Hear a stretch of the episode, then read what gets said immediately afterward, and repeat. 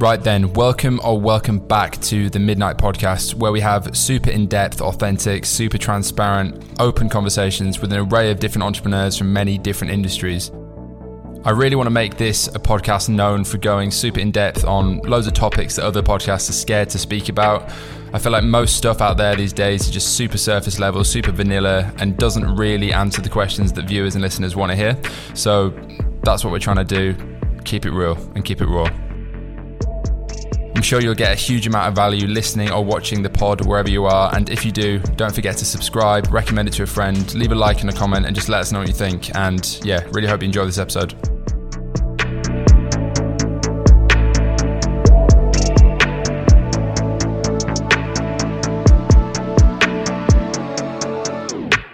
Right then, back with episode 25, I think, at the Midnight Pod. I did one yesterday, then realised that should have been episode 26 because of the way I'm putting these out. But we have Max Witcher, that's how I say your name, right? Yep, correct. And I thought that I'd met Max before at a previous flat party like two years ago.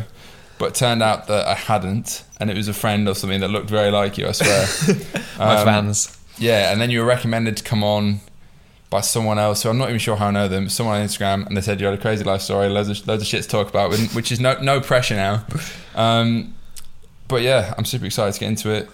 I think you've got lots to fucking tell us about and dive into. And I guess as usual, first question, basically, who the fuck are you? What do you do? Who the fuck are you? I Um, guess keep maybe like keep it fairly chronological, and then we can dive into a billion different things. Sweet. Sounds good. I'll try not to ramble because. Um, yeah. Definitely do ramble. It's good. All right. content. Okay. Cool. Um, where should I start? Fuck. Um, so school probably. Um, I wasn't super academic at school. Um, I was really into cycling. Um, basically just sport in general. Anything to get me out of school, but obviously stay in school to a certain extent. Um, super into cycling. Started working at my local cycle business when I was like 16. Um, had lots of fun. Obviously, really enjoyed the practical side of things. Spent more of my time working in the shop than going to school. Definitely like missing lots of exams towards the end of school. Um, obviously, loved being practical and earning money. I think I was super money motivated. Can't hide from the truth. Yeah. Um, at a very young age, which we can dive into in a bit more detail further down the line. But um, yeah, started that had loads of fun um, essentially continued to like get more and more involved um, as i got older so i stayed on to do a levels at school even though i probably shouldn't have um, but it felt like the right thing to do basically go with the crowd um, had um, yeah, basically got more involved in the cycle business, um, started managing it, um, looking after it while my boss was on holiday. And then one day he turned around and said, um, Do you want to buy it off me? And I was like, Wow, obviously I would love to, but I have zero pounds to my name and I don't come from a, a wealthy family. My parents definitely didn't have any money to like support on that. Um, and he continued the conversation a little bit. He was basically planning to retire, wanted to move away from the business. Equally, sort of didn't want to sell it to just a nobody or or an anybody. Um, and he eventually um, offered me the business on a private loan. Um, and because I'd been working there sort of as a yeah manager for a long time, I sort of like knew the business inside out or what I thought was inside out. Obviously, it's very different managing to owning, um, and then got into that. Um, started um, going through the motions of buying the business off him on a private loan. I kind of felt like it was a bit of a no-brainer at the time because all my friends were going off to university. I didn't really um, or it definitely wasn't the right option for me because I wasn't that academic, um, and ended up sort of getting myself into the equivalent debt of going to uni like twice Yeah. um, through a private loan basis. It felt very de-risked to me. Like this is my blind optimism at that age. Um, essentially, yeah, didn't really see um, the downside. It was an established business. It was already making revenue. I was already paying. Uh, I was already earning a wage, um, and I was still living at home at the time. So like there was z- zero risk. So obviously went for it, made the punt, did that, had fun, built and grew the business. Like got into some. I mean, the first year was carnage. Um, definitely like owning a business is very different to managing a business. I was signing checks at without any money in the account essentially, and just like Yeah. hoping that I would um, make enough money on the weekend for that to go in. And that was like probably my biggest oversight was that um, I had this business, but I didn't have any money to run the business. And obviously, cash flow is really important. So I learned very quickly around like cash.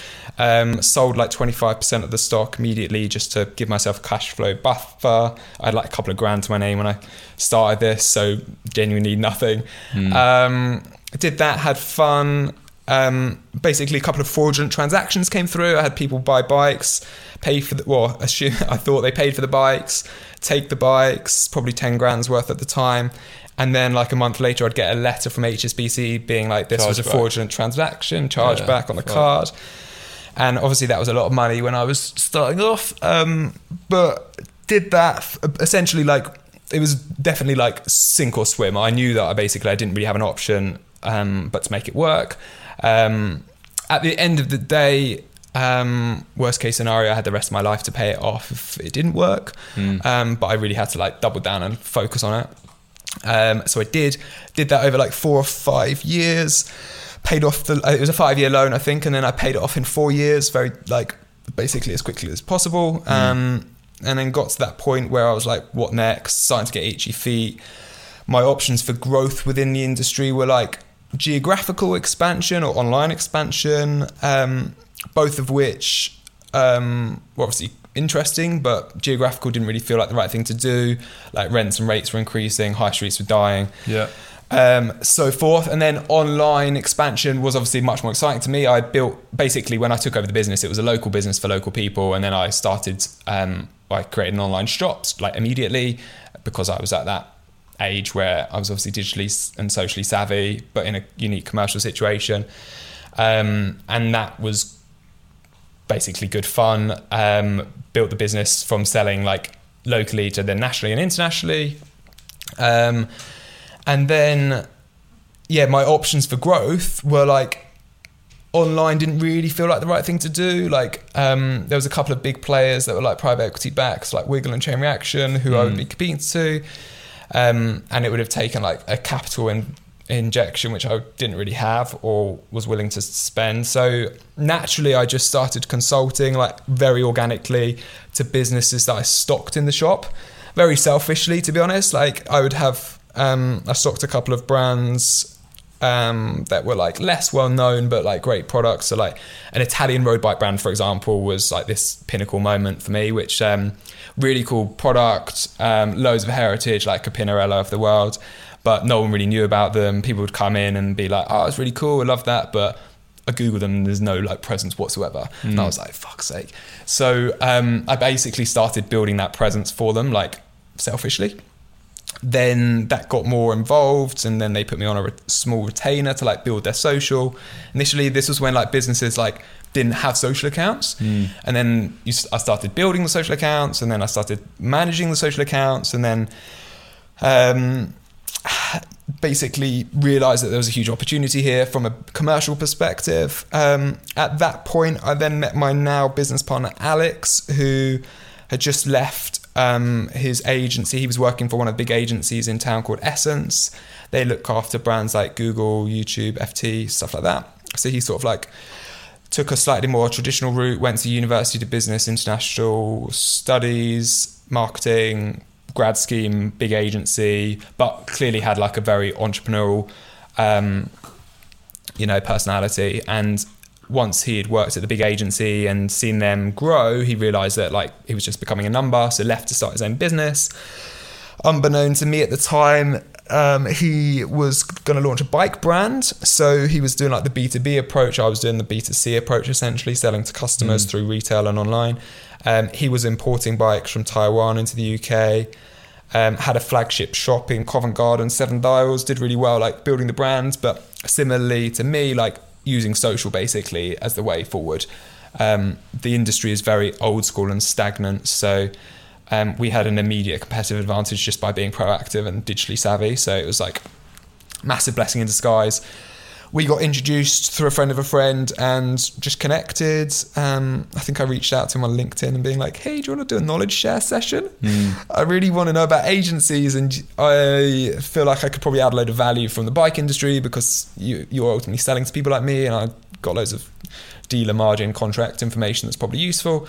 Um, so we did that, had fun. I keep saying had fun. Yeah. This is me covering up the lack of fun in this Yeah, boring um, section. But um, we started consulting together. Basically, I, I got like major imposter syndrome. The brand, the main brand, the Italian road bike brand that I was consulting for, like we kept on asking for more bigger stuff. I had to go up to see their um, like CEO a couple of times, and I felt very out of my depth. I was very much like a scrappy, self-taught entrepreneur. And I felt like Alex had just had the polish and finesse. He's that's my business partner now. Um, so I got him involved from the consulting perspective, and because he had that agency background, he definitely held like had a lot of weight to bring. Um, we did some projects together, had loads of fun, dedicated one day a week to it. That one day a week turned into five days a week. Um, we ended up merging the businesses, the cycling businesses. I had a warehouse with a team of relatively um, capable people. Um, so we merged the businesses, took his brand into the retail business that I had, um, and then basically just um, got an MD in to run the cycle businesses. And then we thought we'd double down on the social media consulting. Social media consulting then quickly spiraled into what is now is Spin Brands the agency. So fast forward six years or so, Yo, fellas, quick one. First bit of promo for the pod. You may or may not have heard, I released a fucking ecom course a few months ago. Basically, spent like six months making it because I was in between businesses, as you probably know if you follow my shit. I must say, 12 hours long, it's fucking quality content. I was going to drop it at like 1500 quid with some bullshit guru webinar and all that rubbish, but as you know, it's not my main thing. I'm working on a new brand right now, very, very fucking much in the trenches, which is why I think is actually a better course than everything else out there because it's built on real experience of my brands in the past and my current one. I think it's super, super valuable. If you're interested in ecom, you're already in ecom and you wanted to get into ecom, zero to one, starting a brand from scratch, then definitely worth investing in. Link is in the bio of this video or podcast, Spotify, Apple Music, wherever the fuck you're listening or watching, and enjoy the rest of the pod. Um, we've got a social agency, which is about 40 people, looks after about 60 different brands across 20 different countries, specialists, not generalists. Um, based in Waterloo, have lots of fun with that. Um, actual fun this time? yeah, that's actual fun. No, genuinely, like there's um, yeah, it's um, pe- uh, like we, we basically from the cycling industry we had this itch for or like craving for something a little bit more scalable. We realised that cycling industry, as much as we were initially drawn to it through our like passions and hobbies, logistically it's like chaotic. There's so many pieces. Uh, there's so many people taking a slice of the pie. Um, and you have to work very hard for like what is a 10% EBIT at the end of the year. Um, and we wanted something more scalable. Little did we know we were going into a people-based business, which isn't the most scalable thing in the world, but for Yeah. us it felt very scalable, and even now is um, obviously a lot more exciting. Um, but we really started the social agency because we saw an opportunity in the market. When neither of us had like this burning sensation to become like marketeers.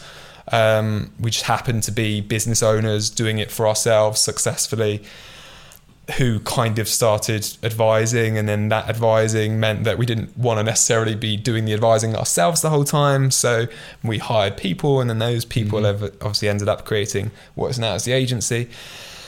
And that's kind of my story up until now so definitely not the most exciting there's less sex drugs rock and roll in there than you were probably hoping for No, no, it's good. Uh, fucking hell, you, you're good at speaking to fair. That was, that was a nice, that was a 12 minute answer to a question. I like that. sorry So, no, it's good. So, what happened to the, the bike brand itself then? uh, the, yeah good question. so how did that Yeah. merge? Was it both at one point or what? Yeah, so definitely both at one point, which was very stressful. It was like a um, obviously there was a I had like yeah, like I said, like a capable team. There's about five or six people running the business um, for a long time, and the online side was obviously relatively easy to keep an eye on from a distance. I moved up to London about ten years ago now. Um, sold the cycle business two years ago. Um, similarly to how I bought it on a management buyout, essentially. Um, and that was kind of always the plan. So like um, we the MD that we got in at the time to run the business, we were sort of like grooming ready for the purchase one day, but Um, so that was a relatively smooth process when it happened. It was a beginning of pandemic, so like I was very conscious that because he was buying it on a management buyout, I needed to ensure that he was successful and like Yeah. survived to get a full payout. Um, but equally, I wanted to maximize a bit of that as well on the way up. Um, I'm not sure if you remember, but at the very beginning of the pandemic, there was like the first um, two months or so where everyone went into lockdown, and then we were like enforced to do the exercise, and everyone was cycling Mm. basically, and then and then supply chain fell apart because there were no bikes in the country. Yeah. Um, so that was tricky, but yeah. In short, the cycling brand um, is still going um, and doing very well. They've actually just built a cafe, so they've got a bit more. They've gone a bit more community centric. Mm. I was a bit lot more like online social community centric, and they're a bit more physical again. Um, but yeah, my first exit. It doesn't really feel like an exit, but it still is a Yeah. feeling, and it's quite nice to know that I built it and then also departed relatively amicably. Yeah, nice. I can't believe the fucking pandemic was two years ago. I know, It's mad it's when you mad, say isn't that because so much has happened. And uh, and it's like- just a big blur For me There's no and a lot of other people, it's like, yeah, Jesus Christ, 2020, 2021. It is a big blur. I feel like I'm getting old when you say that. Yeah, How old are you now? I'm 29. Um, so yeah, started the cycle business when I was 19. Um, did that for like four or five years. Basically, cut my teeth, I suppose, like learning like Mm. how to not ruin a business, like learning a lot about cash flow. Um, and then yeah, six, we're about six years old now. The Spin Brands, which is the social agency. Did you ever think about going to uni? Um, yeah, I did. Because it's, it's pretty niche. to, Yeah. like, fucking just buy a bike shop. I know, it's so random, isn't it? Um, I did think about going to uni. I actually felt very like peer pressured into going to university. I remember like quite clearly being um, a lesson where you were writing your personal statements. Yeah, yeah. And I was like, Miss, what do I do if I don't want to go to uni? And she was like, just write a personal statement. I was like, yeah, legit. okay, cool, thanks. It's the system. Um, exactly. And um, yeah, that. So I did. I definitely felt pressure from like fam, not family. My family will maybe come onto it because like they're amazing from a support perspective, um, but they're like the least commercial people I know. Mm. Um, so I what I did was probably quite scary for them, knowing that they couldn't necessarily support or like get involved too much. Um, but they were always like, just do whatever makes you happy, like which is like absolute dream. I'm so grateful for that. Um, but f- a lot of friends, obviously, a lot like basically all my friends went to university. Weirdly, I think it, the timing was quite nice because as they went off to university, I sort of like had this penny drop moment of realization where I was like, fuck, I better sort my life out. And I had three years to do that. That was like my Yeah. time had just started. As soon as they left, I had like a lot of my friends moved out from the area. So I wasn't like as distracted from a social perspective. And I was like, right, I just need to double down and work seven days a week for the next three years. And hopefully I'll be at least on par with them when they leave. And that's genuinely what I felt. Um, and then obviously I feel like, yeah, uni has its benefits, but it's not for everyone. Yeah, for sure. You get get a real life education building a fucking bike business. So were, were you Yeah. living at home the whole time? Uh, a chunk of the time, yeah. So not completely, but most of the time. Yeah. Um, which was strange. I also, for a big part of it, I um, was sharing a room with my younger brother, who's like my little, my best friend. He was like, Maybe the- it was him that came to the party. maybe. I no, know, I don't think so. I swear it looked like you. um, yeah. So yeah, that obviously helps from a de-risk perspective because you Mm. know, like at the end of the day, you've got like bills to pay, and then paying yourself obviously was lower down the priority list. But um, I like have increasingly learned how important it is to do that because there were stages of the cycling business when it was really tough um, from a cash flow perspective, and I would like maybe not pay myself or pay myself like really scattered like in like every three months like Mm. a bonus essentially rather than a consistent income. And i realized that that created loads of resentment from like the work that i would put in. I'd feel like it's not worth it. Um, which is just another random perspective. Yeah, interesting. And then, how long was there crossover from spin brands and like were you how, were you involved in the bike business up until two years ago? no yeah was, so was there, did that hand off and then It was a, there was about the probably agency? like a year or two at the very beginning, um, where I was I was doing both Yeah. essentially, and it was like quite intense. I'd just broken up with my girlfriend at the time, Tell like when I started Spin Brands, um, and to be honest, it was probably like the best thing that could have ever happened to me in the nicest way possible. Um, it was very amicable, but I I just had like full seven days a week focus on business, Mm. um, which may not have been the healthiest thing, but I definitely feel like it allowed me to get to How old were you then when you broke up? nine. Uh, when I was like 22, something like that. Right. That's when I Yeah, started yeah. spin. So Yeah. yeah. about 22. I actually, I think she was starting to get excited that I was moving away from the cycle business because it was so like laborious and like Mm. um, all encompassing and probably Less neglected sexy. neglected the relationship. Yeah, less sexy. And then um, we went on holiday and I was like spent the whole time on the holiday speaking to Alex about like logos Mm. for spin and um, whatever you do when you first start a business like um, and she was like oh fuck I've lost him again But yeah, it's funny you say that because yeah I have I went to Barbados last like December 2020 and it was like sadly it was the most expensive holiday I've ever, ever been on but the shittest holiday I've ever been on because I was so stressed about all the shit that was happening with Yeah. Neon at the time. So I spent the entire fucking time like literally just in the hotel room on my laptop. And she was like what the fuck's going on here? Yeah. Which happens. is- it's, yeah, it's not it's, great. it's like a, we would have been better off just going to Cornwall for three days and me switching off my laptop. Hindsight's a wonderful thing. Yeah, legit. Tell me about it with a lot of things for sure. yeah.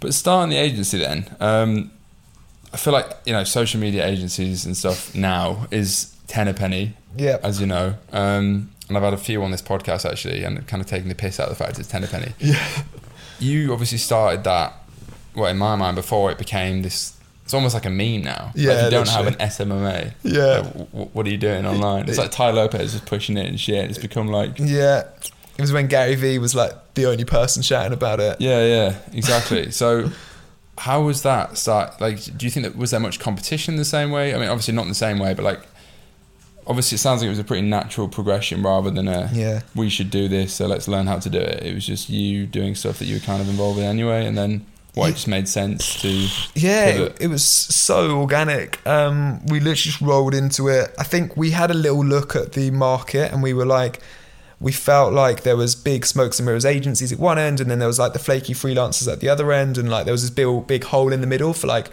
nicely organized, relatively lean, agile, young agency.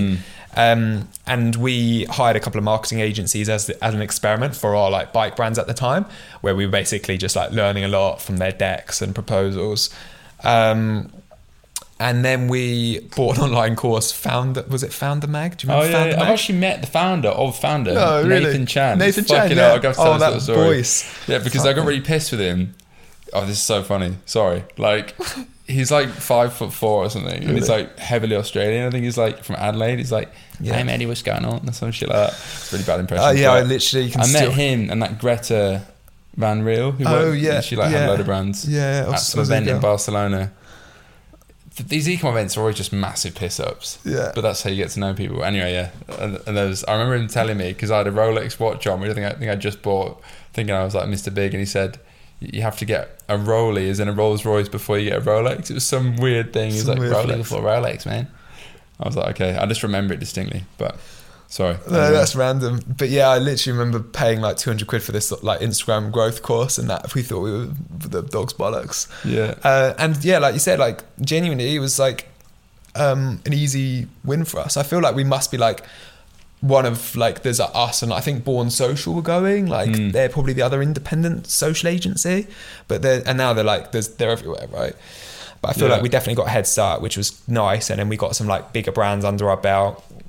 And then, yeah, I feel like the rest is kind of history with relatively clean sailing. But we've obviously got to keep up our game because there's a lot of young, hungry entrepreneurs coming through. Yeah, now. and is that was it primarily organic back then, or was it like paid social, or both? So I Yeah. imagine now it's probably mostly paid, right? Yeah, literally. I, I can remember like the phasing approach, like so specifically, it was like creating a uh, creating social media accounts for people, which obviously is like super easy, but that was like a big thing for brands. They were like, just Mm. create one, and then they'd be like, cool. What do we do with it? We're like, okay, cool. We'll post on it for you. So when we like post organic content, and they were like, um, this is great. We're going, we're getting loads of followers and stuff, but like, there's no ROI here. And we were like, all right, cool. And then we integrated paid social. So like within, that was probably like within the first year though. So it was quite like a staggered three, six, 12 month process. Um, and then since then, paid social and organic social has been pretty much 50% of our revenue. Like, there's been stages where it's like skewed, but it's relatively consistent. Yeah, and you're 100% focused on social. Yeah, pure play social.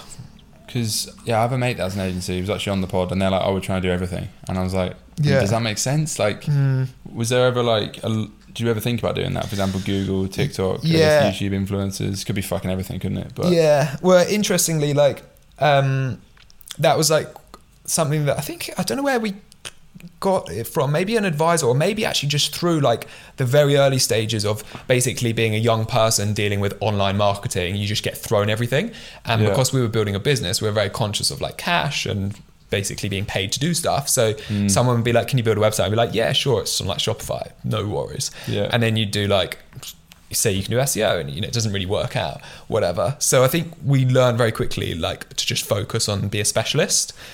Um, but obviously it's quite hard initially when people are offering you money to do stuff and you you're trying to grow a business and pay a wage. yeah, Um, but even now, like under the social banner, it's massive, isn't it? So like we basically have five core areas that we specialize in. It's like organic social, so classic feed population, content curation, creation, community growth. Um, paid social, where we basically it's all customer acquisition. We manage about a million pounds of media spend a month on behalf of our clients. Inf, uh, creative is probably like the biggest part of our business. Well, the big, the fastest growing part of our business now yeah, um, as you can imagine, um, which is very social first. We have like 10 person design studio, like illustrators, 3D designers. We hired a TikTok influencer last year, YouTuber, stuff like that to be, Mm, TikTok's mad now. to be a bit more raw. And then like we do obviously influencer manage, management where we have like a roster as well as like custom stuff. And then we do consultancy, but all under the social banner. So we wouldn't Yeah. like go too far from that. Yeah. And how did it look in the early days? I imagine very different to now with an office and 40 employees. like, what was the first year? Like, Yeah. team wise, setup wise? Like, and how were you even getting clients? Was there like an outreach strategy? Or was it literally just winging the fuck out of it? Um, yeah, it's a good question. Because there's obviously courses for all this shit now, Yeah. SMMA. Like, yeah. but So- I imagine it was different. we um we inherited Alex's storage unit basically. It was it was a nice storage unit in Putney. It was like a little studio office essentially he used to store his bikes at the time. Um so when we merged the businesses I took on his storage and we basically moved into his studio um which was very small like I mean like literally half the size of this room. Hmm. um and just us two at the time with a load of bike boxes around us. Um, and then we worked out of like the hospital club and random like you know like co-work spaces in, Yeah. in the city Right. um, that's where we would like do our client facing stuff it felt a bit more legit um, and then we ended up hiring alex's uh, now wife um, but at the time girlfriend Hmm. who worked for essence one of that the, the agency that alex worked at as well um, but in hr and we were like obviously she i think she was unhappy at the time. She wanted to um, basically move on from there and we ended up hiring her as an, our first account manager. It just made sense. It was like the right solution. We were getting a bit burnt out working like doing all the biz dev and stuff at the same time as doing all of the work executing it. Uh, so she was our first hire um, and then we obviously without really realizing at the time hr was like a very crucial component in, in building a people-based business but most people would never think of like hiring hr as their first person Yeah. um, and then from an outreach perspective um, we were crowdcube investors serial Oh, yeah. crowdcube investors where um, we would um, basically like message everyone ask for their um, pitch deck.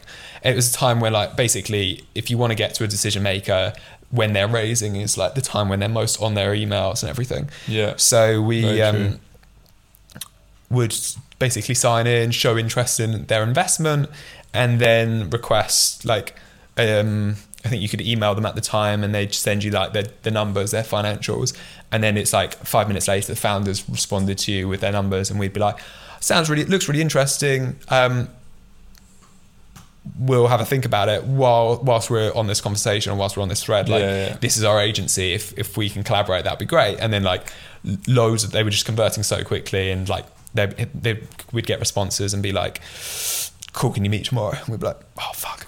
We got to actually go meet someone and Yeah, like sell, but um, they were obviously taking on funding at the time. A lot of the funding is for like marketing investment. So I think a lot of it is like, you know, people say like timing is so important in Mhm. life and business, but like there's a lot of like predictable timing. Um, and when businesses raise, it's obviously very predictable timing for us. Yeah. Um, but yeah, that, Yeah, I've, I've just been down that process myself. Nice. Not, not, not on Crowdcube, um, but yeah, just with like angels and shit. And it's a fucking, like, well, it feels like a full time job in itself because I'd never done that before. Like, even just putting a pitch deck together, I just, I mean, instinctively, like, just not corporate at all. Like, I think I Yeah. literally talked about, like, I think I mentioned my fucking ex girlfriend in the pitch deck or some bullshit. Like, maybe not, but it was like, it was very personable. But I think, like, well, I guess it came across well to certain people. yeah. Um, but yeah, I mean, s- you've been doing it eight years. uh, six years for six years. spin. Yeah, had yeah six years for spin basically. Yeah. What has been the hard? Like, how have you grown it? Because obviously, s- forty employees is a that's a pretty fat agency.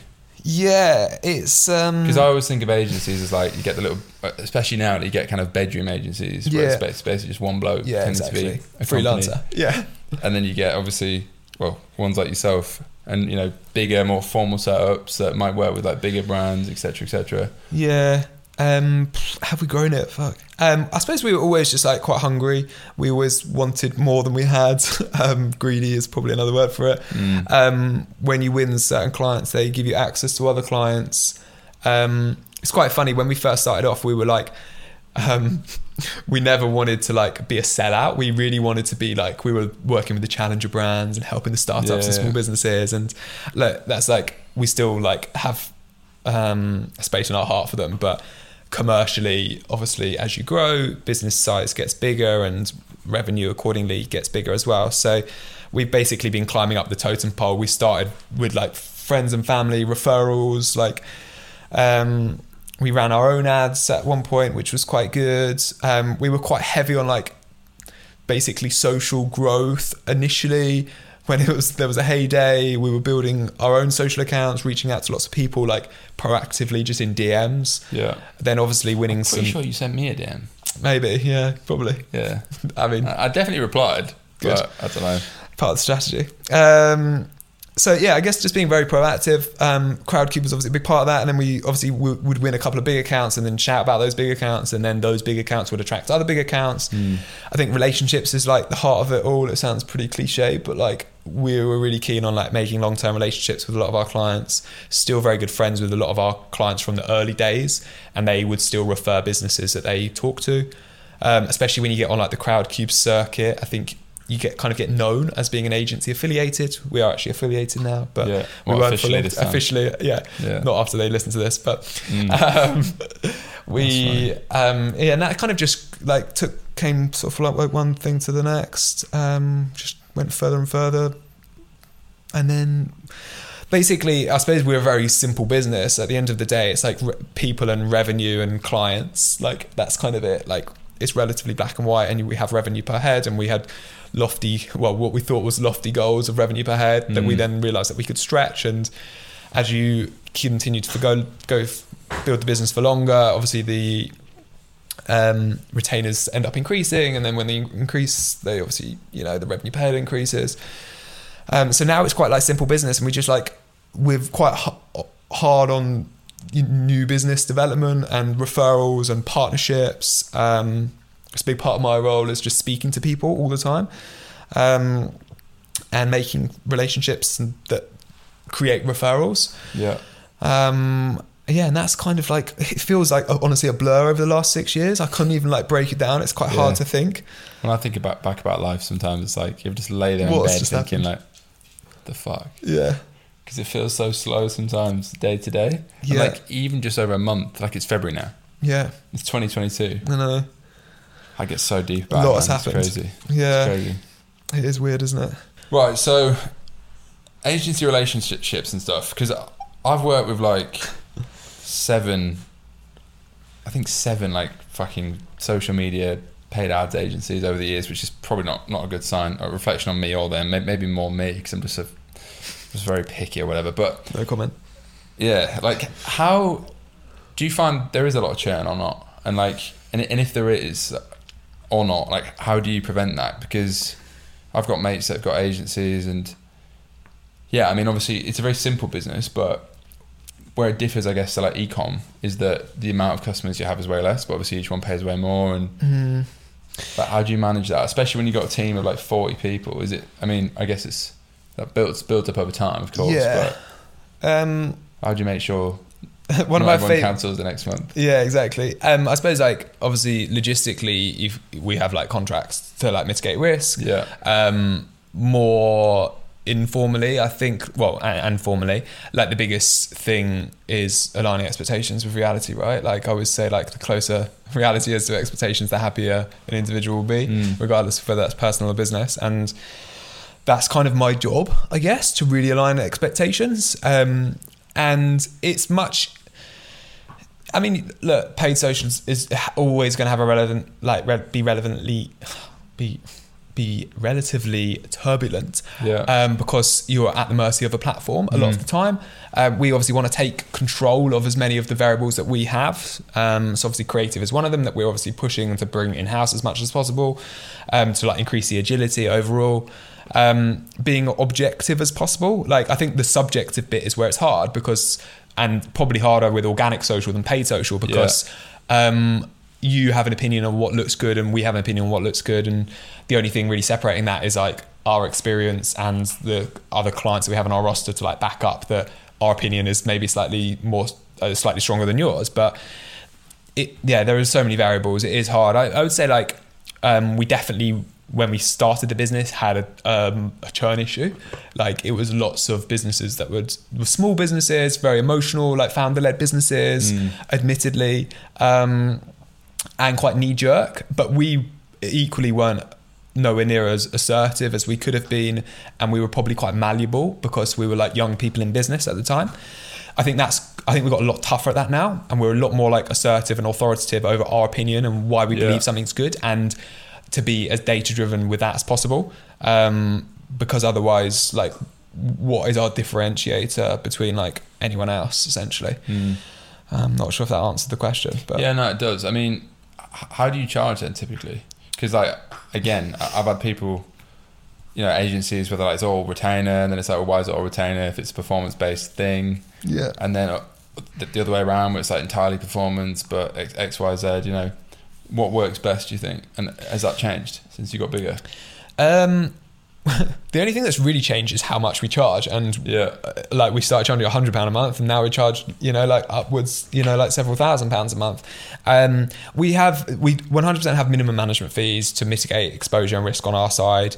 That essentially just equals time allocation to the account per month. Like as much as it's nice to like package things up glamorously, um, we're a simple business and it's people powered and people are as the main commodity of time. So um, we have minimum management fees. The best thing that really works from my experience is having like a mutual incentive, and that upside is just super aligned. We get really clear on things like attribution or what measure of success is for you, and then there's like either bonuses that are released or there's a potential for us to basically hit an upside somewhere along the ro- so, somewhere along Mm. the road. Um, but we ha- we have a very a classic um, management fee structure, which is like fixed levels up to a certain media spend, and then we go into percentage of media spend, and then that's normally capped at a certain media spend because like you know spending 100k and 200k there are variables, but you know they don't jump up Yeah. twice. Um, I think at the end of the day, when we create agreements, is it's just like business. It's business is business. It needs to work for us. It needs to work for you. Um, we try to be as commercial as possible. Occasionally, um, yeah, we have to have like minimums to cover our overheads, but above on those above those minimums, let's just have like a adult conversation around like what works for you commercially, what metrics you need to hit to, you know, like be successful, quote unquote, whatever that is. And um, yeah, we're really keen to be like a little bit more creative and entrepreneurial when it comes to like Yeah, performance based stuff. Yeah. And then come on to team because that's something I've fucking str- struggled with hiring. Uh, and like my mate who was on episode 23, he runs Soul with us. They're actually an investor in my new thing as well. Nice. Um, he was always telling me you're so fucking shit at hiring, which is probably why I've had issues in the past trying to do so much myself. Obviously, 40 people is a pretty big business. And of course, it's grown to that point. But like, where did you start with hiring, and and how has that changed over time? And like, I guess, how has it scaled? Is it just been like ultimately figuring out over time? Because obviously, it's been quite a long time. Yeah, I suppose like. and then what are the biggest challenges, I guess, within that? Yeah, I wish I had like a question. silver bullet answer, but Mm. the reality is like, a huge amount of it is trial and error. Yeah. Um, I think you get very good at interviewing people when you've interviewed like thousands of people. yeah, Um, this program's a shit in episode 25. um, so I think you just get better. I think we had um, we've gone through like points where we um, probably had an issue where we were hiring very similar people to us, Mm. which aren't necessarily the best employees, um, because both myself and Alex were like came from a business background and like relatively entrepreneurial. We would always look for people like that, and that would really excite us, and we'd get on really well. But then they'd be very ambitious and normally leave after a bit to do their own thing Yeah. which to be honest i'm also happy about like that for me is like a fulfilled purpose on the journey that we're on is like Yo, fellas, quick one. You may or may not have noticed there's been a bit of merch, so to speak, in recent episodes. We've got two different things. We've got some of the retro style OG Neon Beach posters that designed like four years ago. You may have seen on my Instagram. And then we've got some of the best selling OG viral style neon signs that basically did start that entire craze about two years ago now. So, yeah, if you want to add something to your home office, your living room, just anywhere sick, basically, that you want to add that extra thing to and support the channel, then you can check that out. Link is in the bio, midnight.co forward slash shop. And yeah, just an aesthetic item to complement the process, I suppose. Cheers for watching and enjoy the rest of the pod. creating people to be better at what they were you know before they came in so Mm. i think that's a big part of it um our, we've like diversified our like recruitment team now so like from interview processes we have like qualification calls as you can imagine like we get inundated with like um, people that want to work in social media straight out of uni Yeah. it's like the e i would say like it's just such a bulk hoover up for anyone fresh out of uni now Mm. um, which is a good and bad thing we obviously get like um, huge amount of quantity, and then we just need to filter through the quality. So I think we got quite good at that. We do like phone call qualifications initially with our HR manager, and then we'll do like a couple of interviews with different people in the team. Um, I think we've overall just got a lot better at what we're looking for, and we do actually have like a report card now, so we're quite objective. We have like um, essentially different areas that we look for in an individual, like you know how like data driven they are or creative they are, and there's not a right or wrong, but it just helps us understand like where they would go in the business, Yeah. um, and without like um, you know oversimplifying like our business, it it is quite simple. We have like tiers of account managers that have t- need to have a base level of like executional knowledge and then you Mm. have senior account managers who are more experienced and a lot of that is just comes through. We we used to hire like the attitude train the skill a lot. I think we've we still like that approach but because of the growth that we're growing you can't like just hire the attitude because you're going to end up with like a very like flat level of seniority. Um now it's like we'll poach basically good people Yeah, I was going to say, where did the bulk of these people come from? Because when I was trying to get better at hiring, I just started using like LinkedIn ads. yeah But then I found it was like, Christ, you get 500 applications overnight for anything like Yeah. social media because it's just such a popular area. yeah So do you use like agencies, recruitment agencies, or what? We've literally only just started using recruitment agencies. Yeah. We've like really, we really didn't want to use them for such a long time because it just like makes me feel sick, like having to pay like six grand or whatever legit, a placement. Yeah. And I'm like, and I know that I'd rather give that money to the employee directly, to be honest. Like, Mm. um, but we kind of, we definitely feel like it's it's just like there's so much, um, so many people out there looking for like work in this space. Um, we do we, we have like two approaches, I suppose. One's like the Hoover up, and normally for like entry level roles, which is like junior account managers, uh, junior designers, and a lot of that does come through LinkedIn. Like we use something called Workable now, which just Yeah, like yeah, splats out everywhere.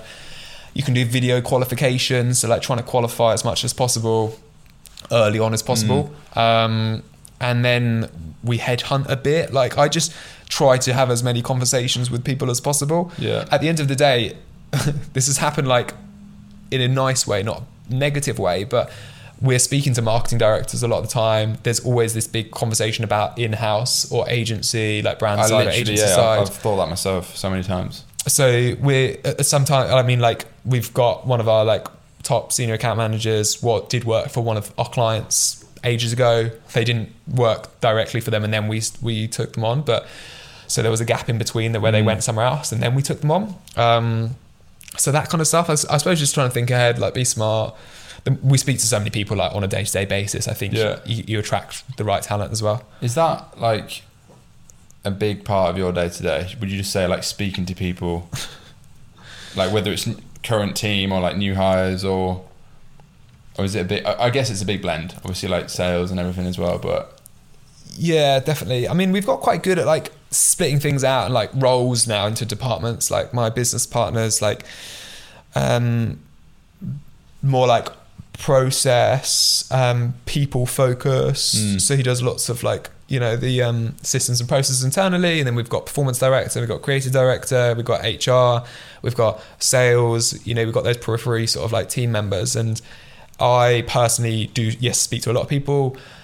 I will have like strategic conversations with people I feel like could be a good fit, not now, but in like uh, maybe the next year or so. I'll, I'll take people for like a coffee or go for a coffee just to like, you know, catch up because there's two like approaches. There's obviously they probably work somewhere like us being on their radar is obviously going to be a good thing for business development. Um, and then also like just to create the relationship is nice. I'm very conscious of like my time and the value of it and how I don't have a huge amount of it. Um, so I try to like qualify out a lot of people I speak to first. Uh, sometimes there'll be like internal stuff. We have like pods basically. So alone, like a lot of our time is spent like liaising with pod the pod leaders, and therefore the managers. Um, but for me specifically, I'm like more out facing on the business, and I'm speaking to basically like yeah prospective businesses. Um, And yeah, people in the space that could be interesting to collaborate. yeah, because one thing I don't know if you've ever found this, but obviously I'm a bit younger than you, but I've never got close to fucking 40 actual employers. I, I had like a team in the Philippines at one point, but it was very scrappy. It was like agency here, there, and everywhere. Um, and then I had like three PAYE proper employees at one point, and then Nice. yeah, that didn't end very well uh, in hindsight. But um, my problem was always, I just got major imposter syndrome, like trying to hire anyone, particularly people that were older than me, because two of them were older than me. I mean, I, I don't know if you've I have suppose you I, ever had that, and if so, like, because it's something I, I need to get over because I'm trying to build a big business, and like I'm very conscious of the fact that I find myself definitely just like stuck working like in the business a lot of the time Yeah. rather than fucking on it and like trying to like remove myself and create like more of a le- leverage leveraged approach yeah. Um, but hiring's a part of that and it's just a- yeah, it's interesting. I would say like my uh, probably like an advantage that I got was when I had the cycle business. I inherited a team of like five or six people. Um, they were like 57, 30, 35, 60, Oh, wow. you Yeah. know, like 17, 18, and then like 24, and I was 19, you know. So it was like this real like fucking mix hell. of people. I think that was the hardest thing I actually probably take for granted, but like going through that process of trying to manage those people and get an output out of them without being like it overly hierarchical Mm. and me just sitting on my high horse asking them to do stuff. So I basically created a very flat structure. It was proper teamwork, and I was quite transparent around like revenue and like we're all in it together and we'll all learn, when, you know, collectively. yeah Um, so I was quite, I, I suppose I was quite like, I didn't really have anything to hide because they knew my position. So I got over that imposter syndrome a little bit. I was like quite vulnerable and like, this is the situation. Let's make the best out of a tough situation. Um, and then hiring within Spin, I definitely had imposter syndrome at the beginning, especially when we were hiring people from who had like on paper been doing marketing for a lot longer than me, um, or had gone to university even like and done a marketing degree, and I was like, you know, like literally very far from that. Um, but I guess you just like, I, I've always like really been very self-critical and like really tried to work on being open with weaknesses and strengths, Mhm. and I've always known that maybe it's a slightly um, um, like egotistical thing where like I've just always felt like um they may be smarter than me, but they'll never outwork me. yeah And this is a quote that I remember like listening to ages ago. It's probably on like a Gary Vee podcast when I was Yeah, yeah. 17 or something. But that was like a big quote that got me through or motivated me a lot when a lot of my friends went to university and I came back and like worked. So I think that was a good way of getting past it. I was like, I, they can be on paper smarter than me. They'll be better than me than this, but I will work 23 hours a day if it kills me. You know, like Yeah. And and with the team now, obviously having gone through COVID, did, was that like how was that? I mean, obviously everyone was working from home. Did, did you keep the office? Uh, we were really fortunate. So we How actually had, work? yeah. So we had an office in Putney at the time, and we'd just handed our notice in. We were going to move to Waterloo anyway, Hmm. and um, we were weirdly about to sign on this office. Literally like February, I think it was. So like just before like things started falling apart. And they had some issues like internally, so we were always going to have to remote work for like two weeks. And we had told the team we were like, "Oh, there's a bit of hold up on the office. Don't worry, bear with us." Um, so we had left our um, we were yeah basically hand our notice in we weren't paying rent or rates and we were remote working and then this office like actually fell through and also um, then the pandemic obviously hit and everyone was forced to work remotely anyway so it was like a huge blessing in disguise like we basically had like a, a decent stint i can't remember how long it was com- complete like six seven eight months maybe where we weren't paying rent or rates which is like Yeah. a third of our overheads Mm. um, so yeah, that was it really. And then we and then we ended up like moving around. We had a client at the time who um, had just signed a ten year lease in Oxford Fucking. Circus, It's a ten- long one. like ten I k a month. I know, and um, they were like a luxury events agency and were like a bit, you know, just bad timing with the pandemic. Yeah. Obviously, no events. Mm. And then we ended up moving in their office for a bit because we're uh, we've got like a very young team. Everyone's between like twenty and thirty five tops Yeah. um, even 18 to 35, sorry. Um, and we knew that the office was always going to be an important part of that process because, like, you know, when you're like 20 and you're like in a house share with shit internet with four Mm. other people, it's just not like an enjoyable work environment, Yeah. let alone a productive one. Um, and a big part of agency creativity comes from the energy and like being together in the room. So Mm. I'm quite like bullish on like the office, and I knew we were always going to have one, and we yeah ended up just sort of like moving around. We had a co-work space for a bit, like while we were like mitigating exposure, just trying to get the lay of the land, and then we signed where we are currently on, on a um, basically we uh, signed for the year, and then we did a we basically offered them fifty percent of asking price and they accepted it. And we were like, winner, should have Yeah. gone lower. Fuck. Yeah, because the whole office thing I was mentioning before, like I've had an office in the past. It was literally me and like one mate, um, very premature at the time. And then obviously there's like great benefit of not having an office, I guess, you know, flexible, whatever. But especially now, like ultimately post pandemic world, I fucking hope. Um, now I'm like so sick of working from home, Mm. Uh, and I think, yeah, I think a co-work or something in a co-work is probably like the sensible middle ground. Yeah. But uh, as I've I've definitely started to un, like appreciate the just fucking being around people Yeah. a lot more. I don't know, but like as I've got older, I suppose I think I used to think like kind of yeah, like I don't have to go to an office, don't have to commute, you know all Yeah. this. I think so I- it is interesting you say that because uh, yeah, literally I've just started getting cabin fever in like the past month.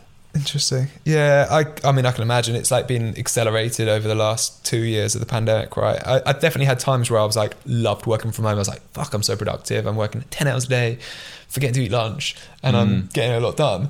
Um, and it may like going for like a run or whatever, either either side. And I felt quite healthy and like cooking dinner, you know, was like a revelation for me because I would Yeah, always just eat out because I just ran out of time.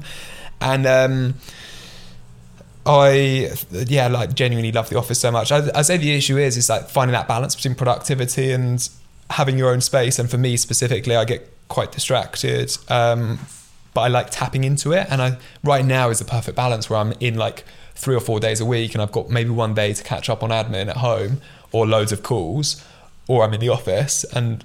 Fortunately, I've got a private office within our office where I can like just be on calls all day, which is like my own, essentially a glorified phone booth. Um, Yeah. But that's the only issue with co-working spaces when there's just a lot of people. And we've struggled a little bit. We've always gone private office because Mm. it's we're on calls a lot of time, to be honest, and it's quite hard to like find space that isn't a claustrophobic phone booth. Yeah, yeah, I definitely feel that. And how do you think going forward is it, is it going to be full office or because I know outside the working world's kind of changed. Everyone's saying, and like a lot of people I speak to that, like including my brother, who's got like a I guess more normal job and stuff. Yeah. It's like flexible working, all this. Because there's obviously pros and cons. People seem to want to be able to choose Yeah. when they're feeling lazy, stay at home. Yeah, yeah, exactly. But the classic Monday out. Friday thing. Yeah. Um, I think there's a I think there's a good balance. I think flexi is the future. Basically, like we'll always aim for a private office for as long as possible, as long as we can afford it. You know, like it's things are changing, but um, I think most people come in. I would say like we have a fifty percent rolling capacity in our office each day, so Yeah. it's not it's not hundred percent at all. Um, but most people come in like three or four times a week, um, and that, I think that's perfect blend. Yeah. Um, I think it's the future. yeah, I agree. I, I think I need to get out of the flat like three days a week. Yeah, Just some start to go fucking mad. it might be different as well for you because like you're in control of your. You know, it's not like a you're you're an employee and you're commuting to a job that you don't necessarily like, and you have to commute Yeah. at, at nine in the morning with every other salmon swimming up river. Yeah, very true. I mean, I I definitely started to think now. I'm always torn because I've got mates that have like genuinely really big businesses. Like one in particular, I can think of. He was on the pod in like episode seven, and he literally works from home and doesn't believe in like the office. Like, it just, I don't think he has a single like UK based employee. But then obviously you get like other businesses where you know they have a team of 100 people and a great office culture, all this. I'm almost torn between what I feel like I'd rather have like the big office and like the whole setup because then it, it's I don't know it's it's as much about the kind of lifestyle and the experience of it Yeah, and the enjoyment of it I think as it is about like is it you know cost efficient yeah. etc etc I think there's two things for me. Like, a the office creates a huge amount of energy for us. Like, I walk in and I'm pumped every day. Like, it's Mm. it's you know, it's a tangible thing. It's not like looking at a spreadsheet and seeing how much money you're earning. It's like you walk into an office with a bunch of people who are you know like buzzing around, doing lots of things, having Yeah, client yeah. conversations. That's so that's so exciting. Um, I would say like building a good culture is very hard, and I feel like we've done a good job um, and it's, it's like a number one priority for us to continue that. But I think we've probably got a competitive advantage because we're all a similar sort of age and therefore relatively like-minded. I think when it starts going quite broad, it might get a bit more confusing. yeah yeah. Um, definitely. but yeah, on the creative side of things then because that's something I've struggled with in the past. I feel like obviously you get SMMA that genuinely or agencies that, genuinely offer like paid ads. Yeah. you mentioned creative is a big part now. Yeah, when did that come in and how does that work? Because like i feel like media buying and i've spent loads of money on facebook ads and google ads and etc etc in the past but like creative feels like it's a bigger variable than ever. Especially since like ios 14 all this. Yeah, and most people just skimp on it it feels. Yeah, hundred percent. I would say like and there's We- a lot of agencies that are doing just creative. I've seen like creative specific ones. Yeah, exactly. I guess um yeah, we do, I mean uh, basically as like Facebook and when I talk about Facebook I basically mean like all social media advertising platforms like Yeah. across TikTok and everything as they've become more competitive like they've got such a low barrier to entry um and are, are, are always like much more black box orientated where the levers that you have to control are actually l- limited to a certain extent. Creative is one of those massive levers that you have yeah, yeah. freedom over. So we always saw it as an opportunity. We always had designers from early on, but not really like ads designers. And then iOS kicked in, and we were like, we lost probably like twenty percent of our ad revenue like in two weeks or, or like two months probably. It was um it was like a very like sort of an epitome moment where we were like, fuck, we really need to like re- refresh and change things up here. Obviously, creative was that glaring thing, like looking at us in the face. And we saw there was loads of creative agencies that do like um, creative very well, and there's lots of very data-driven agencies that do like you know analytics and data very well. And then we we felt like there was this increasingly bigger opportunity in like merging them together and having like data under one roof, so we can and like have maximum agility with creative and what's working and what isn't and then like not just creating like digital assets then we hired like this tiktok influencer last year who is like physically unboxing talking to the camera one hour the ads are live the next hour we're getting like data fed in like the hour after that you know it's just mm. such a fast feedback loop which obviously gives us a competitive advantage to like outperform other people Yeah, and are you making that shit in house? Yeah. everything. unfortunately No, that's good because yeah yeah, like I'm trying to find maybe you can do my creative stuff for this new brand because literally I'm trying to plan. 'cause I'm at that annoying stage where right now everything's ready to go. Well, well, I mean, product's on the way, and it's just like until I have product like finished, I can't really do much because you know, like I've just got like mock-ups on the website. The website's not even live, but the website's ready to go. And there's so much creative stuff I want to do, like using apps like Billo. Have you seen Billo? When it's like Yeah. UGC and all that shit. But until I have a product, it's just frustrating. So I'm twiddling my thumbs at the minute. But the second I have product, I think yeah, it's such a massive thing. And I think I've slept on it in the past. Yeah, I It's think easier for certain products, but exactly, and like definitely products is the hard part. Uh, is is the easy part of a hard situation, right? Like the more complicated that product is, I think we found because we've got a young team, if we've got a product that maybe is more suitable for like an older demographic, that puts us in a bit of like we're like, well, do we still do this, or do we get like a model in to Mm. do it? And then there are definitely complications, but nothing that we can't deal with, you know. And and as we grow and as the demand increases, we'll just adapt accordingly. I think. yeah. And where do you see the agency going over like? Have you got a plan for it? Because obviously you've. I mean, you probably have got a plan, but like, is there a specific level you're trying to get it to in terms of revenue? You're looking for an exit, like, because I've spoken to people and this, some people say like agencies not an exitable model, and then Yeah. you read about cases where actually that's not the case at all, and it is. Um, Or you're just enjoying growing things and definitely a Living life. mixture like i think we've gone through like um this slightly like bipolar period where you know you go you really like are fed up sometimes and then other times you're very you're absolutely loving it like you get the biggest buzz from it in the world. Um, we've had conversations around like acquisitions or mergers with other agencies. Sometimes it's we got approached actually in the year of the pandemic quite a lot Yeah. because we're an independent specialist agency. We're very bolt onable to a larger agency especially like a pr agency which is maybe like fuck we're a bit behind the times and socials taking over Yeah, yeah. or an old school marketing agency that's trying to digitalize. We had some interesting conversations. I think we're always we, we're curious people. I don't think it's high up on our radar at all at the moment. I think it has been higher and it's also been lower.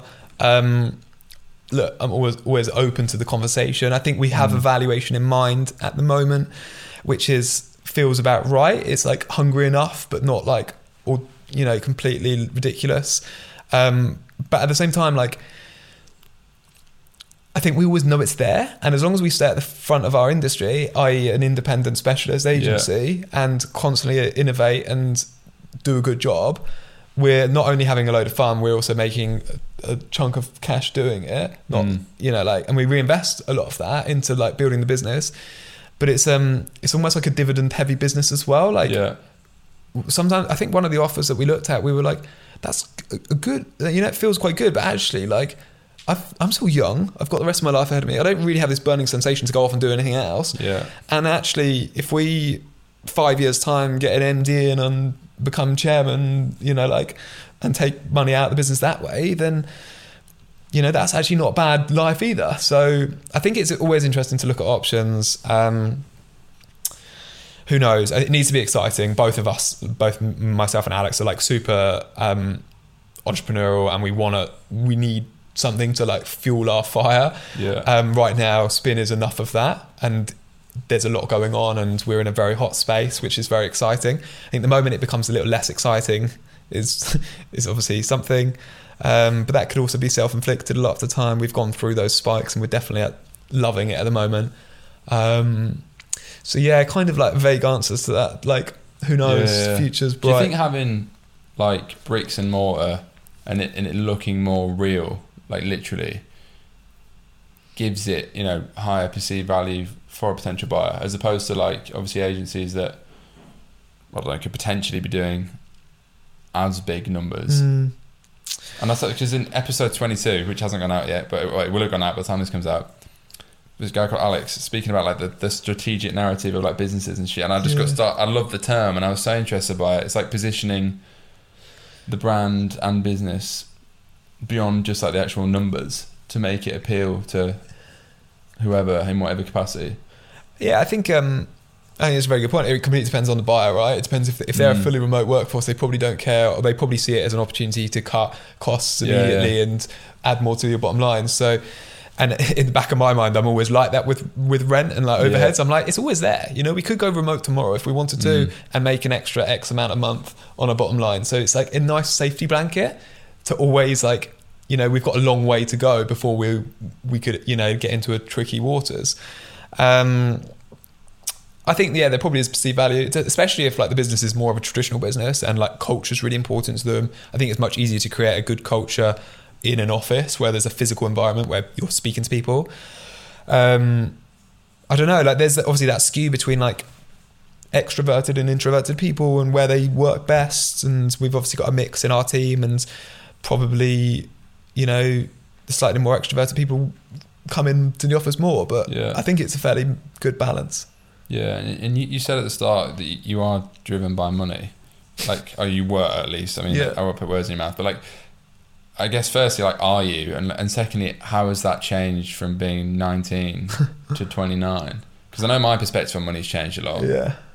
Doesn't necessarily go away, but the, the angle perhaps changes, and the reasons. I think it's really interesting, and it's a subject that Trying I to get philosophical now. We've yeah, no, it's- enough about say. Yeah, boring. Um, I think it's really interesting, and I think um, a lot of it comes from like the whole nature nurture scenario for me personally. Um, my mum was an illustrator. My dad was a photographer. Um, they both worked for the Science Museum. They met at the Science Museum. That is old school romance. Exactly. That's how I want to meet my future wife. And uh, Not start hanging out at the Science Museum, mate. Yeah. Um, and um, they we I well they they lived in Worcester Park. Like neither of them came. I think my mum came from like a parents were farmers. My dad's parents were like in car sales. He was like a car salesman or something. Um, so like not like anything crazy, but like humble beginnings and Yeah. like but not like also like I'm with. I'm very conscious that when I say this, I'm like white male, grew up in Surrey, extremely, Yeah, yeah. extremely like Gonna privileged. get cancelled. yeah, exactly. Waiting for the. Um, but essentially, they like really over leveraged themselves to move out of um, the city and into like a nice area. And when I was young, so like the whole time, the environment at home was like money conflict constantly. Yeah. And like my dad had a big nervous breakdown when he was 40 or 50 or so. Um, like had to take time off work for a long time. At the time, he was the only, um, he was like the main breadwinner. Mm. And um, I was probably a little bit naive at that point. I was out of the house a lot. You know, I was just like a youngster, just like keeping busy at the skate park or whatever. Yeah. Um, but I think that definitely had an impact on me and like what that and the stress that it brought to our household. Mm. Um, and I think I was just always very conscious of like getting to a level of financial freedom. And I think that has loads of stages, right? Um, so I think, um, yeah, growing up in that environment like made me a just extremely conscious of money and having and not having money. You know, like Yeah. often I wouldn't be able to go on school trips because it didn't work or for my parents and like um every I knew that like to get the things that I wanted I would have had to like get it myself and I think that was actually probably the best thing that could have ever happened to me it's given me the Mm. work ethic I have now and the motivation to create something um go out and get it yourself uh, Yeah. rather than sitting back um and then I started earning money and like I was probably at that I was like 21 or so where my income was like the same as my dad's. And I was like that's not right. Like that feels very Mm. weird. And that I think affected like our the family dynamic slightly. I was very conscious of like making sure that obviously everyone was in a comfortable situation. Um my dad still has two jobs. You know he's like 65 he, he like definitely over leveraged on a mortgage. Um and he's like constantly stressed about money and they and from that i've also had a, like grown up in an environment where like we've always had well my family have always been relatively bitter about people that seems well off or affluent right Yeah. um, and I saw that quite interestingly and have probably gone the complete other way and been really inspired pe- by people that had like an, a level of affluence. Um, and I, I'm also very conscious and maybe more self-aware or just willing to be curious in this space that like, you know, it's not as glamorous as it seems from the outside in. Um, and I've learned more about that as more conversations I've had. You know, I've uh, been fortunate enough to have conversations with billionaires and like learn a lot about their lives and Yeah. everything in between. You know, so um, I think that's less of an issue for me now. I think it's nice when I've got to a point where like I feel comfortable but not I think there's it's finding that balance where you, you should always be pushing yourself to feel a little bit uncomfortable but also knowing that actually you've got it very well compared to a lot of your peers and just a lot of you know statistically um, so from a, like a broader perspective um, but yeah I don't know if that sort of kind of made sense kind of not Yeah, no, well, because I always think about the question like, if someone gave you a billion quid tomorrow, what would you actually do? yeah Because a lot of people probably assume the whole world would change, and maybe it would for a month. But then, like fundamentally, it's quite a scary question because a lot of people, I mean, myself included, and I certainly haven't made anywhere near those levels, of course. But um, I probably thought when I was younger, chasing money would like I don't know solve. This is like probably some nice to speak to about my non-existent but pending therapist. Um, I probably thought that chasing money and like ticking certain materialistic goals off would like I don't know qui- quieten the fucking voice in the back of my head. Yeah, and then it doesn't, and then it's like oh fuck maybe, and obviously there's levels to it of course. Like Yeah. I, I still I would love to make a hundred million quid or whatever, but and I think I can if I put my mind to it. But I'm probably more aware of the fact that I think even at that, even when that happens, I don't know, it, it, it might not scratch the itch that you think it's going to do. Because you, I mean, you hear about it all the time, like people, I don't know, like they sell a business. Maybe it's a bit like just trying to come up with a story, and obviously it's not that relatable for most people, but like, including myself. But you know, they sell a business and they feel empty or whatever. yeah So I often just think like, well, if you know, if I did have a billion quid tomorrow, work on what I should probably work on now. What I'd work on if, if that was Yeah. a real situation. I think I And then by definition, you're probably doing something you enjoy more yeah I think that's a big part not of it It's- better at maybe. it's purpose, isn't it? Like that's the main thing that we thrive for. And I think I think there's a couple of things. There's a like for me personally, I don't know what it is, and maybe this comes from what I just mentioned, but like always making my parents proud. You know, like Mm. really like creating something that I'm proud of, but also, you know, I get they're happy and they're pr- proud of me too. I think is a, a big driver motivation for me. I think getting to a sustainable in uh, like financial freedom level is really key and explosive is nice but um I think it comes with its- own stresses as you know like too well like Fucking tell me about it. um I've got like a very humble uncle who now is like I he, you know he's like CEO of a billion pound business Mm. has like thousands of employees Yeah. and he's just lives in like such a normal life and i love that i think there's something where you go through the external validation like when you grow up and especially when you're young and maybe imposter syndrome is a big part of that i definitely had like flashy cars when i was younger and i think a big part of it was to like show success like Yeah. externally because i didn't really feel like i was there Get approval. and I Mm. actually think I I genuinely feel so much more like comfortable in myself, and maybe that has come from like you know the hours of therapy that I've had, or Yeah, now having a very like humble girlfriend who would probably hate the idea of me having a flashy car. Mm. You know, I think that really helps like ground you. But you that's just the process, I think. And some people go through it in different paths, and some people don't. You know. How long you been with your girlfriend? I'm So- not. I'm not trying to bring this onto my ex again. It was, it was Um, way too a couple of now. yeah, a couple of years. Well, coming up to two years. Oh, so not So- that long. no, fair. pandemic. Yeah, because I've had a few guests on. I think it was episode 24, getting good with the numbers. And, and he'd been with his Mm. girlfriend like seven years and he was 24. I was like, fucking hell, okay. That's. I'm doing something wrong or I'm living in the wrong place. Yeah. But do you think, do you think if you were single, you'd care more about like flexing and shit? I've, I've, I've debate, I mean, you don't strike me as someone that would do that now anyway. I mean, you said in the past maybe, but do you know what I mean? Because Yeah. I was looking back at pictures from like a year ago, and I was like, "Fuck, I look fat in that." And like, obviously, it's it's, it's not about flexing, but like the, the point is, that I got I don't know, maybe I was so comfortable with my girlfriend that I just stopped like going to the gym as much, Yeah. like stupid shit like that.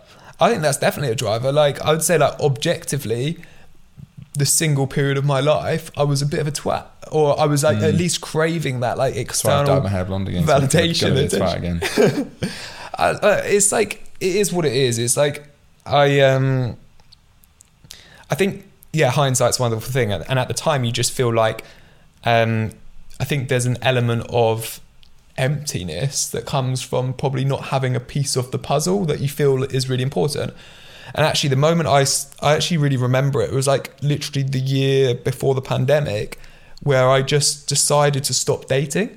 And I was going through the stage of like basically dating almost for the sake of it. And like, I don't know what it was, but I was, I was definitely like trying to fill a void that was in my life Yeah, I've been there. and I I just reflected on like I was like you know what I'm just gonna like stop dating this is really cringe again but it was like I think I read it in a book or Nothing's something cringe on this pod. Trust me, I've said everything.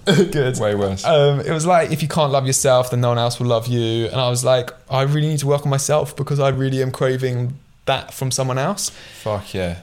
That's So so, there. true. I was in a float tank the other week. nice good loving yourself Yeah, honestly, I've I've only done like three of them, but it was like borderline psychedelic experience, and I swear to like, I remember coming out of it and putting the group chat. My one conclusion was I need to love myself more. It's kind of deep. I don't know where the fuck it came yeah. from because there was no stimulus, obviously sensory deprivation, but. Yeah, I don't know. I swear I could like feel myself like floating through like heaven or some shit. I love that I need to do a float tank I've never done it. actually, I I actually found it really hard the second time. is it a bit claustrophobic I Freaks just me wasn't out a in a bit. good headspace the second time I did it, and then it's challenging to sit with your thoughts for, Yeah. for that for an hour. And uh, is there like yeah. an emergency button to get out I mean, it's like you can open it. Oh, okay, it's like cool. yeah, it, it is pretty claustrophobic. But I, well, I mean, it's not because the whole point is that when you shut your eyes and like you basically forget you have a body. That's- so you're like that's- that's a insane. floating head. But I'm yeah, I'm trying to make a conscious effort to, I guess, meditate and understand my thoughts more. Um, but yeah, we're going off topic. But I think I think no I think that's a really interesting point and like it's become like a priority for me because my literally I think well just like being fully transparent I, I had like a bit of a fucking mental breakdown last week I don't know what it was well I kind of know what it was there was a few triggers but and then it ended up in hospital actually because I just it was pretty fucked um ruining my personal brand here but I literally and it, there was like it was definitely an element of anxiety for like a week because I went out and fucking had a massive bender which did not help but um I literally cried every day for like a week. Not like constantly, but I'm not a crier. I mean, I'm an emotional person, but you know, I wouldn't cry on like any given week. Like it takes a lot to make me cry normally. I don't know what it was, and it was like I hadn't. That's why I need a therapist. But it was like I hadn't fucking acknowledged the I don't know like past traumas or whatever like stresses of the past year. yeah. My relationship breaking down. Definitely there was a trigger about that as well. And yeah it was weird. I l- literally felt like a different person. But i think that's i mean that's not normal for me. But maybe with meditation and yeah just like investing in rather than just l- trying to look better or Mm. you know have a bigger number on a screen or whatever it is yeah i don't know maybe i've had a bit of like a spiritual awakening in, in like the past year and it's like fuck like yeah kind of what you said like you have to work on yourself and love yourself first because i think a lot of people probably just lie to themselves and like if you put them in a room without any coffee alcohol social media Yeah. for like a week could they survive i mean i probably couldn't to be fair but like yeah, it's kind of quite profound because I think most people think they may be content or happy or fulfilled, but actually, if you tell them they can't drink wine for the next year, yeah are they actually fulfilled? I don't know. It's quite a that's deep existential I think it's really interesting I think uh. I lucked out to be honest because my current girlfriend is a yoga teacher right? And she and But I need to start going to yoga classes. yoga's the best thing. And also through that like we meditate every morning. Like i think it's the best way to start the day. My life was like uh, like i wasn't like completely outrageous but like it wasn't sustainable. It was like you know like working long hours starting the day with like a cinnamon bun and a coffee. Yeah. it's just like sugar and caffeine into it. And then like obviously working eating out you know like going out sleeping less um, and I genuinely feel like the pandemic saved me in a way because it really just forced me to slow the fuck down. Mm. And then obviously in sync with that, I met my now girlfriend who's like the most zen person ever, and Yeah. you know you really get that energy. I need a Zen girl going forward. I mean, Do you mean at a yoga? Um? Was it, was it was it not any yoga place? There's no there's no yoga, but it was really weird actually. I'll tell you just because it's, it's so random. But um, have you heard of something called Nextdoor? No, I haven't actually. What's It's that? basically like this um, website where you can like moan about your neighbours or like you know cat stuff Fuck up off, tree. really? That's funny. It's like small business um, like place and you can like talk about stuff. Anyway, like the, a couple of weeks before pandemic, it was getting a bit weird. So I was like, people are talking about like riots in London. And I was like, it's weird. Someone said like, oh, you should look at Nextdoor because that's like where all the chat is basically. So Right. I downloaded it and then um, Yeah. it I came up and it like geo tagged me where I lived and it, I could see like everyone that had Nextdoor on my road. And I lived at the time um, on a road that was like a bit of a retirement road, Mm. you know. And I thought I did a really nice thing and message like the four people that came up as having Nextdoor accounts on my road Yeah. via it and be like, basically, we probably haven't met. I live here. If you need anything, just shout. Wait, so d- does it show you anyone that's on the app that lives near you? It- yeah, I think I must have like verified is that it like- somehow. An underground dating app then? Well, Cause, it's 'cause not that- exactly. Round here, it's always bloody flats. I think you're struggling in a flat because it's like a million people could live in this flat building. But yeah, Yeah. definitely. And also, they might not have Nextdoor. It's quite a rogue thing to have. Um, but anyway, I messaged loads of people and be like, "Do you need anything? If you need anything, just shout." And then a couple of nice elderly people were like, "That's great, really great, but I'm all good."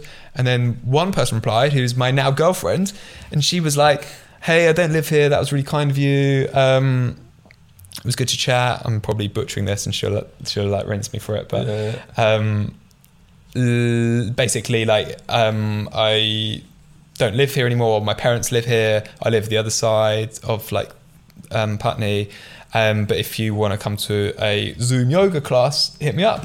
And I was like, that sounds good. I probably need a bit of Zoom yoga. I'd like Mm. recently done like a hot yoga and like kind of got into it, but still like very amateur. And went along and like just you know there was that energy and we met on Zoom for the first time and then and then we went for a love walk that. and like caught up and then the rest is history. Yeah. That's cool.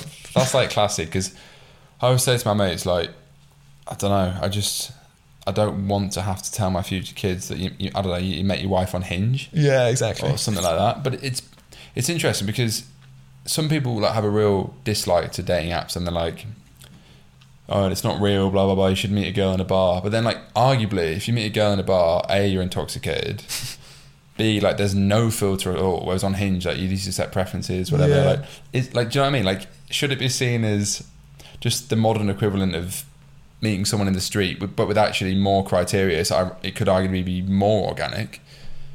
Or is it like, do, do you know what I mean? Like, or is it like horrible social media swiping, whatever? Because I see mm. both sides, and it's an interesting debate.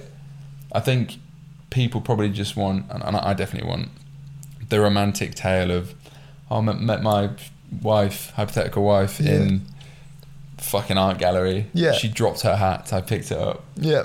Some bullshit like that. But I'm just a hopeless romantic. Uh, no, I so, so am I, and I, maybe it is a personality type, right? Some people are more romantic than others, Yeah. and I genuinely felt like I was going on these like dating apps previously, and I was sort of like not before I'd even turned up, I wasn't really that like up for it. I was like, what am I doing? Like this is so Mm. Yeah, I've been there in the past for sure. But then equally, I know people that have got married to their now wives uh, who they met on dating apps, and they're the happiest couple ever. yeah. So I think it really depends on like your personality. I definitely felt like even you know you're never going to find someone you like if you're going into the situation on back foot, not really wanting to find them through a dating app, which you have now met them through. So Yeah. yeah. Yeah. Fuck. Very, very true. yeah, it's an odd one. It always comes down to relationships, by the way, in this pod. Yeah, It that's just- fun. I, always like, it. to speak It's about good. like weird fucking shit. Um, coming back to the agency then. well, I'll, I'll try and come back to the agency. What has been, well, I guess like broadly, kind of mixing like the philosophical side with business. Um, what do you reckon's been the biggest personal challenge since you were like nineteen? Like just, I guess relevant to business, but ultimately life yeah, in in building something because i mean for me it's probably been loneliness in the process like i'll start it's like a therapy class Yeah, loneliness for you. Good. Um, I think like as this word obviously get well words get thrown around loads, but like imposter syndrome has been a big part of it because of just my upbringing, I think, and the fact that I didn't go to university and I ended up with this very like weird, scattered, like un- like untraditional like process.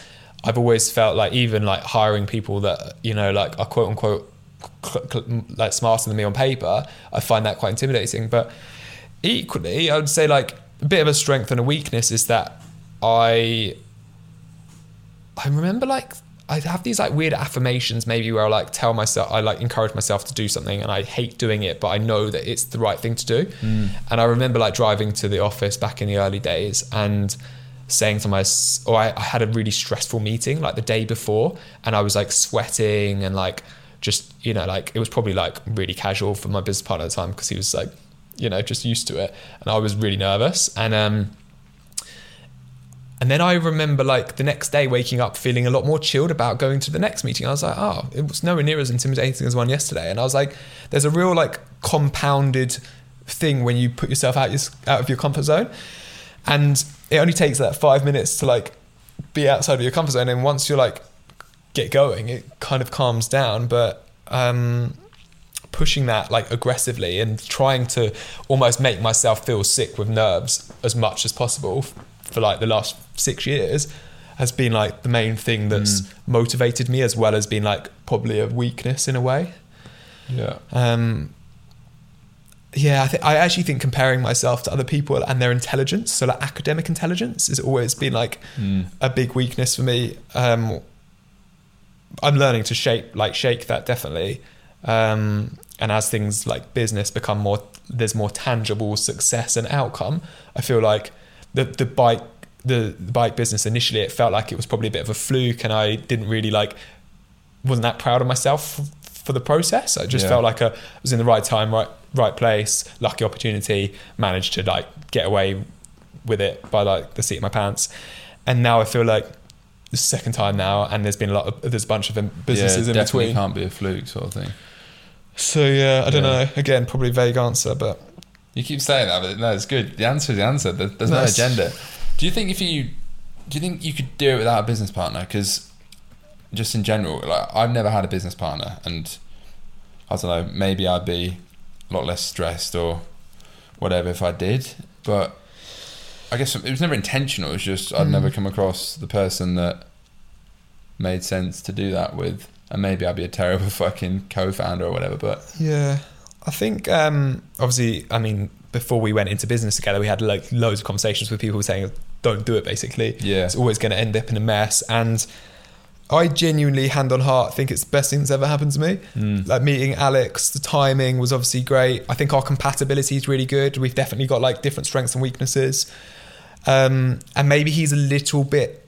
I think he's a little bit older and like, um, you know, like he's he had the specific experience. So I always felt like weirdly he was more of a mentor and I was his right hand man yeah. like from day one and i think that really helped the dynamic i think when Mm. you're too even or you're too like um maybe there yeah there is an ego in the way of that i think that really causes difficulty um i genuinely think yes i could do it on my own it would probably be twice as boring yeah. half as quick half as you know like um or twice as stressful i think it you, you genuinely like share all of the up well you, sh- you share the best things and you also half the like the, the bad things Mm. so even from like a financial risk perse- perspective like when you not that we put in any money to start the business but Yeah. it was like 100 pounds each rather than 200 pounds on from me you know like those things obviously Mm. increase massively as you grow the business. Um, but yeah, I think overall, definitely, it was the right thing for me. It might not be for you, but it also might be. Yeah, jeez. I mean, yeah. If if if I if I find that person, I guess this time around with this next business, yeah, I've got investors involved, which in my mind is like co-founder because Yeah, a few of them are quite involved, and it yeah, it definitely a lot more experience than me, which is good. Because trying to learn from my mistakes of just fucking being very childish at scale in the past, I guess. Um. All right, final question. Well, I feel like there's so many things. That, I always find it takes about an hour until shit gets philosophical. I know. And then when it gets philosophical, that's when I wish I got the red wine out and I could just fucking go for like five hours. But I'm trying not to drink at the minute because there's been a a lot of emotional distress in my life. Um, if you could give, I've started using this stereotypical question every episode now. If you could give three bits of advice to your 19 year old self, and I want good answers, don't fucking cop out. Jesus. What would they be on, on reflection? I don't know if you've ever thought about that because someone asked me that the other day and I'd never thought about it. I don't So think I've ever years. thought about it. Um, what would I give myself?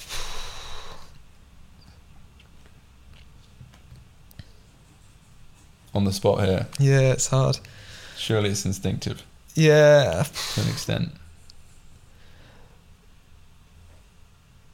weirdly, I th- feel like I want to. I want it to be good. Um, there's obviously loads, isn't there? But I would No, say. I mean, like the first one is obviously um, try not to be conscious of, you know, like what other people think of you. I think I was always very self-conscious as a kid and Yeah. gr- growing up, and definitely looked for other people. So just like focus on, you know, stick in your own lane. Do do you Mm. like really work on yourself? Like have fun. Um,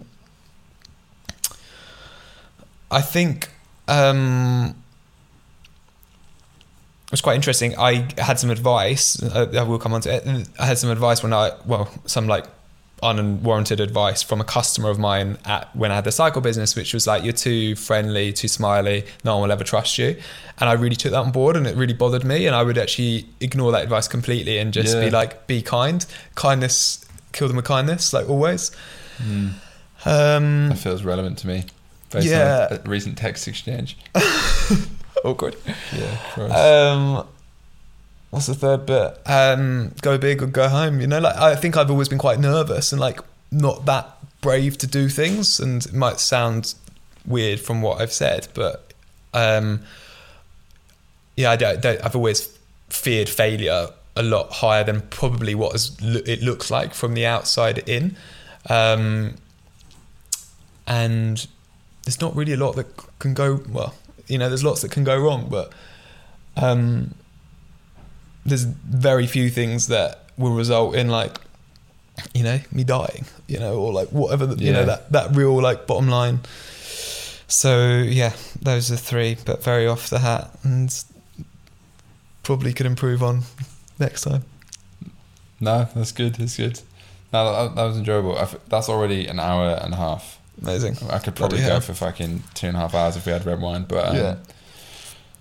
yeah, really interesting. I think I, maybe bringing up the fucking relationship stuff and going down to like psychology and shit. I, always just end up going down that route, and people give me stick stick on it in a way sometimes in comments and stuff. But I just feel like it's a, huge part of any business. Life. And yeah, because ultimately as an entrepreneur, I feel like obviously businesses kind of blends with life, and they both play into each other. And yeah, I guess I've just been reflecting a lot on like the holistic approach to life rather than just fucking staring at a screen. And yeah, I don't know. I think I need to find myself a yogi wife that's like can, can teach me to control my manic mind. Yeah. So, so I, I, I like pondering different ideas surrounding it. It's cool. Yeah, I think it's. I think it's really. I think it's. Yeah, like I said, it's definitely saved me. I think like it's helped me like balance a bit on the work hard, stay humble approach as Mm. well. Like, um, and just enjoy life for what it is, and like practice gratitude. Like f- practice being vulnerable. You know, it's like the hardest thing in the world, but actually, it's probably like the biggest strength. And I think that's something that I've always, well, quite recently, like been inspired by you from is just like No, thanks. you know, really delivering it how it is. And Yeah. I don't think any, well, very, it very rarely gets done like that, especially for quote unquote like successful people. Mm. Um, and I think that's the ultimate strength, but obviously not an easy thing, and it takes a lot of self awareness and probably a bunch of therapy. But Yeah. that's the goal. If anyone can recommend a good therapist, by the way, put it in the comments or some shit, or DM me because I'm de- I definitely need to get one. I'm just doing like the classic male thing of uh, I've got feelings I need to deal with, but stubborn, like just like putting it off. Oh, like I'll do it after I've fucking done this bit of work, and it's probably like the most important thing. I It's the best money I've ever spent, genuinely. Every three Everyone weeks, has said that to me. bam, so good. Is it in person? Do you do? it? Uh, I I actually feel do it like I'd Zoom, rather do it in person. That Yeah, sort you- of shit.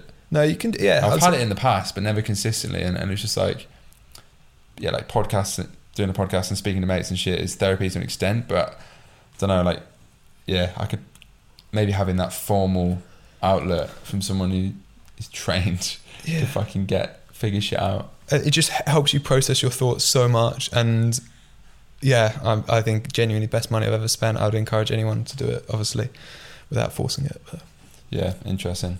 Right, that said, cheers for watching the episode. If you're enjoying the pod, subscribe, like, share it to a friend, all that good shit. Um, it's been a lot of love on the pod, to be fair. I'm getting, I think I had like 250 DMs last week or some bullshit, which is actually mad because we only have three and a half, 3,000 something subscribers. But yeah, going deep rather than wide, I suppose, to start with, is is the plan. And yeah, I said 52 episodes in a year. This is episode 25, so we're like halfway there pretty much. Um, and I'm enjoying it. So cheers for watching. See you in the next episode. Peace.